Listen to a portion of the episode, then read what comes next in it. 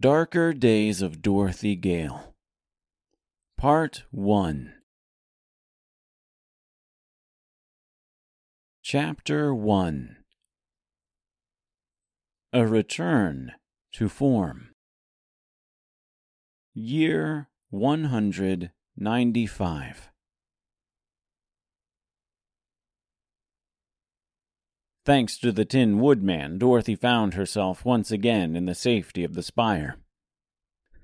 Why are you doing this to me? she asked in a downtrodden and broken voice. Just fucking kill me already. Get it over with. Her voice cracked as she fought the urge to cry. Dorothy Gale, said the woodman. I've decided it's best if I don't kill you. Dorothy thought about the words he was saying, about the meaning of each individual part of his last sentence. She looked him up and down, examining his battered body. There was only one reason this unforgiving maniac would think twice about killing her after all this time. You don't know if you can inherit the ring.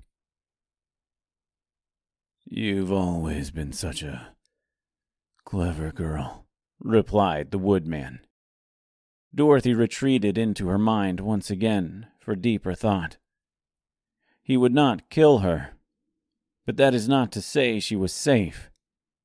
He could very easily cripple her and drag her into the gray fields, force her to help. What do you say, Dorothy Gale?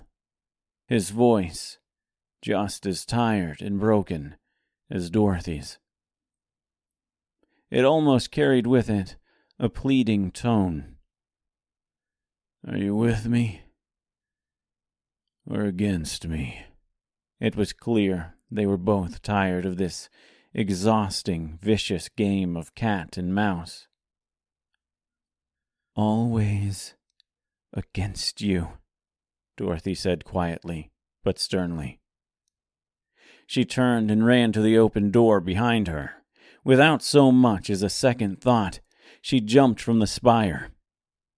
If she was dead, no one could inherit the charms the Greys would remain locked forever. She would finally be free of the woodman's relentless torment. The woodman was speechless as he quickly hobbled to the door and watched helplessly as Dorothy disappeared into the soft clouds that formed around the spire, as she took her own life, as she fell to her death.